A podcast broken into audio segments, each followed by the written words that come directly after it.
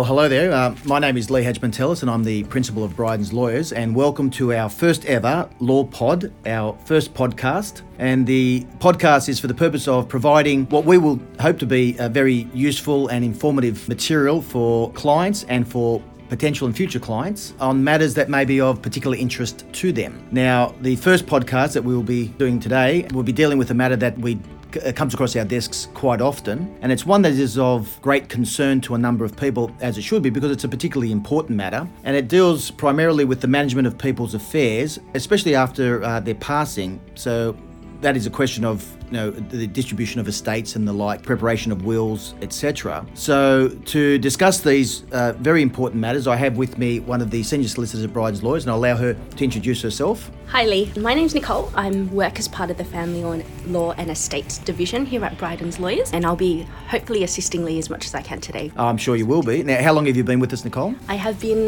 with Bryden's for about 12 months? Okay, was it the best decision that you've ever made? Yes. I'm glad to hear that. All right, well, let's first start talking about, you know, wills and the like. And of course, I mean, most people understand what a will is. It's a, Yes. it's a legal document, of course, that sets out the manner in which people want their estate distributed. Correct. Correct. Now, there are a number of things that we have to consider when a client asks us to prepare a will. And I've noted that in the notes here that you've prepared for today, you've mentioned legal capacity. Is that the first thing that actually triggers your mind when you're taking instructions? Yes, given the importance of a will, we obviously have to establish that the person who's um, drafting the will, that is a testator or testatrix, has what's called legal capacity to draft the will. So, legal capacity of a person to act under the law and how to distribute their estate accordingly is obviously of importance. In relation to a person preparing a will and signing a will as well, they obviously have to be of sound mind and capable of making decisions um, pertaining to their life or what they would like to happen with respect to their estate upon their passing. Many people would be familiar with the phrase of sound mind and body when preparing wills. We don't use that phrase uh, anymore, but that's basically what it means, doesn't it? That the person does have the actual legal capacity to provide instructions to prepare a will. They know what they're doing and they understand the effect of what they're doing. That's correctly. All right. So, how do you satisfy yourself that someone has legal capacity? Generally, we just ask a series of questions just, just to ensure that you know they understand why they're here today, what they'll be doing today. It could be as simple as determining what their date of birth is, if they're able to answer that, their residential address, who the current prime minister, for example, is. Um, even though that's subject to change quite often here in Australia. Ah, very true. Well, and I know that there are uh, very significant ethical and professional responsibilities imposed on all solicitors. Of course. Uh, when dealing with questions of incapacity. The minute that you suspect that there may be a lack of capacity, alarm bells ring. That doesn't apply only to the preparation of a will, of course, that applies to all legal matters. You need to be satisfied that your client has that legal capacity. All right, well, let's assume then that um, Mr. or Mrs. Client is sitting opposite you, and then alarm bells are raised, and you have questions concerning their capacity to give instructions and, and uh, execute a will. What do you do then? Generally, in that process, I'll obviously still um, do my best to obtain instructions. If it becomes particularly difficult, I would obviously try and finalise the conference and then ask them to provide what's called a medical um, certificate or letter of capacity from their GP. That can generally be obtained if they go speak to their general practitioner, or alternatively, I can get those details and I can speak to them directly to satisfy myself that they do definitely have legal capacity to draft a will. Well, that's that's important, isn't it? Because the obligation is on us to satisfy ourselves that the client does have legal capacity, but we can't do that ourselves because we're not medically qualified. Correct. You need to rely upon medical evidence that's proffered by a treating doctor or specialist, and if need be, then we can even arrange for an examination of a client to make sure that we are satisfied that they do have legal capacity. At the end of the day, one thing that we cannot do is simply ignore the warning signs. exactly right. All right. So let's assume then for the moment the client we've determined does not have legal capacity. Can we still assist them? Generally, we will do our best to obviously see what they want, but if, for example, they're unable to provide us with the letter of capacity, then I have in the past spoken to that GP specifically myself to determine one, whether it's a situation where it's just a short term circumstance, if they're going through anxiety or whatnot, but if it's going to be a prolonged period, we'll obviously um, try and seek, I suppose, further details there. Because, of course, there are different levels of capacity or incapacity. I mean, once it reaches a certain point where the client lacks legal capacity, of course, we need to intervene, usually with a third party. But there may be conditions from which people suffer, for example, dementia or Alzheimer's, where there are periods during which they are incapacitated and periods during which they are not. That makes it even more difficult, doesn't it? definitely um, the case, particularly when it comes to dementia, Alzheimer's, and whatnot. We obviously have to definitely satisfy ourselves and without a doubt a letter of capacity will have to be provided. And with a general practitioner, that's always obviously seeing this particular client as well. Yeah, at the end of the day, of course, it's just providing protection for the client as much as it does for us Exactly. to make sure that we do the right thing and then the client's uh, wishes are fulfilled Exactly. as far as possible. I, I, I do hear on occasion mention uh, of statutory wills. Yes. Can you explain to us what they are? In terms of a statutory will, that's obviously in circumstances where the Supreme Court will intervene. A statutory will can obviously be made on behalf of a person who doesn't have legal capacity. However, we need the court to validate that had they had capacity, the will would have been drafted in this particular way, and the judge has been persuaded that this would have in fact been their last will and testament had they had capacity.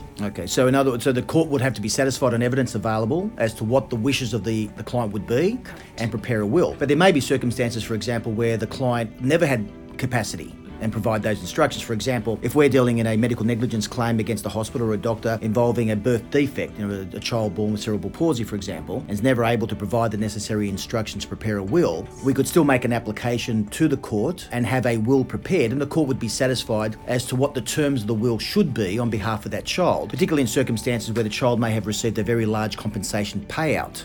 Then that would form part of that child's estate and would have to be distributed according to the terms of the statutory will. Well, that's a very useful device, then, isn't it? Of course it is. To make sure that there is at least a will present for those people that can't produce one for themselves. Exactly right. All right. Now, this takes care of the situation where someone lacks capacity, but people may want to put into place provision to cater for that before it happens. So, as we all get older, unfortunately, there are the trials and tribulations of time which we have to deal with. So, someone might want to put into place provision for a lack of capacity in the future. Can you do that? Yes, you can, and that's generally done by way of an enduring power of attorney or enduring guardian. In terms of enduring power of attorney, that's obviously got to do with the legal and uh, financial decisions that's made by you. With respect to the enduring guardian, that's obviously to do with the medical and dental and lifestyle decisions. That's Oh, okay. Well, that's the clear distinction between the two. So, the enduring power of attorney involves management of all your financial affairs, and the enduring guardianship deals more with lifestyle decisions where you will live, uh, who you will live with,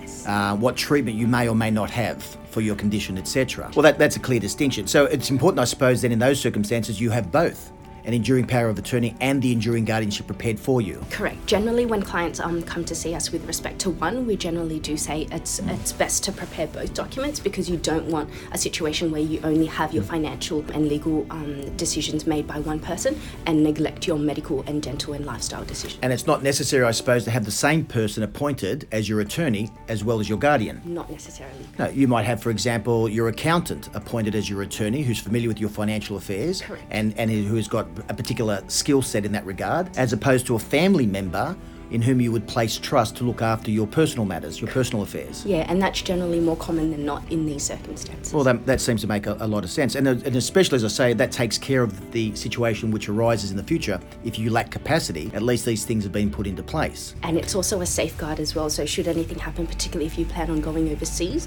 and obviously in circumstances like that, there's unforeseen accidents and things like that that can happen, and at least you've got these documents prepared and someone appointed to deal with those circumstances. Are there any limits on the powers that the attorney or the guardian may have? Yes, you can definitely restrict um, the powers that they have, and you can also determine when they can exercise those powers. So, for example, they can exercise it from the date of signing, they can exercise it upon receipt of a medical report from the doctor saying that you lack capacity in that way, or from, for example, um, a certain circumstance comes into fruition and they can act accordingly based on that.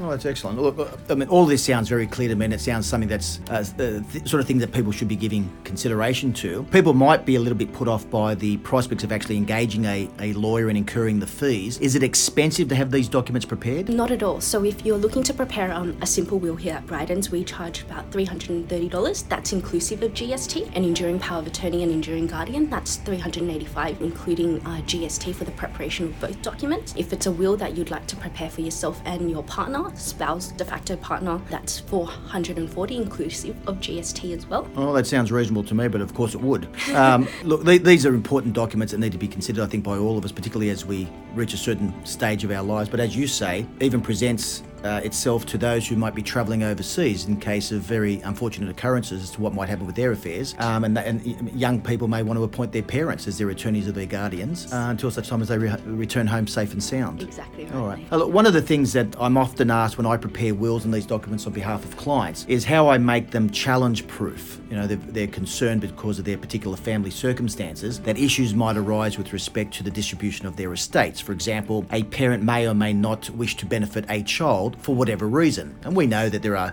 circumstances that arise in families where difficulties are encountered in this regard. And my response is basically that you cannot make the document challenge proof. That is, you can't prevent someone from making a challenge, but you can express the wishes of the person making the document in such terms that it will influence a court. It will have a great bearing on the outcome of such a challenge. So, so who can contest a will, and what sort of circumstances are wills contested? Generally, an eligible person, and that can include a spouse, de facto partner, former partner, or child of the deceased. But generally, um, in short, it's very difficult, as you said, to make a will that's not able to be contested. Only because that's obviously a discretion that the court has by way of the Succession Act. If, for example, it has been um, provided that that person has not been adequately provided for, then obviously they'll be, I suppose, somewhat successful in their claim if they're able to satisfy the court accordingly. Because there are two elements, aren't there, to a successful claim against an estate? That is, firstly, proving that you are an entitled person.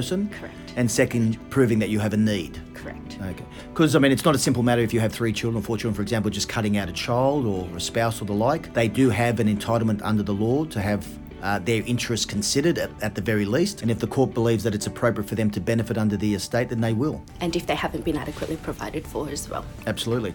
And now I, I know that in some circumstances, a client can be advised to prepare a letter which can be retained with the will, Correct. setting out the reasons for which they have decided to distribute the estate in the way that they have. Yes, and to ensure that I suppose that letter is considered, we generally include it within the will to say that this will be read in conjunction with this particular letter. So then at least it's referenced in there. And, you know, it's likely in today's time that a lot of people do move around. And if that letter ever gets lost, at least it's referred to specifically in the will. Well, that's, um, an, that's an excellent idea. Uh, look, the, the terms of the letter, of course, are not binding on any court, but it would be taken into account. The, the, wishes of the testator or the testatrix would have to be taken into account. Very strongly as well, particularly if it details as to why it's been provided for in that particular way. And it's obviously the testator or testatrix mm. own words. We generally don't draft it, and they draft it and they provide provide their explanations accordingly if it's a reason of estrangement or whatnot. Oh, that sounds to me like excellent advice. All right, now with all of these documents that we can assist, of course, with the preparation of, they don't require registration. Mm-hmm.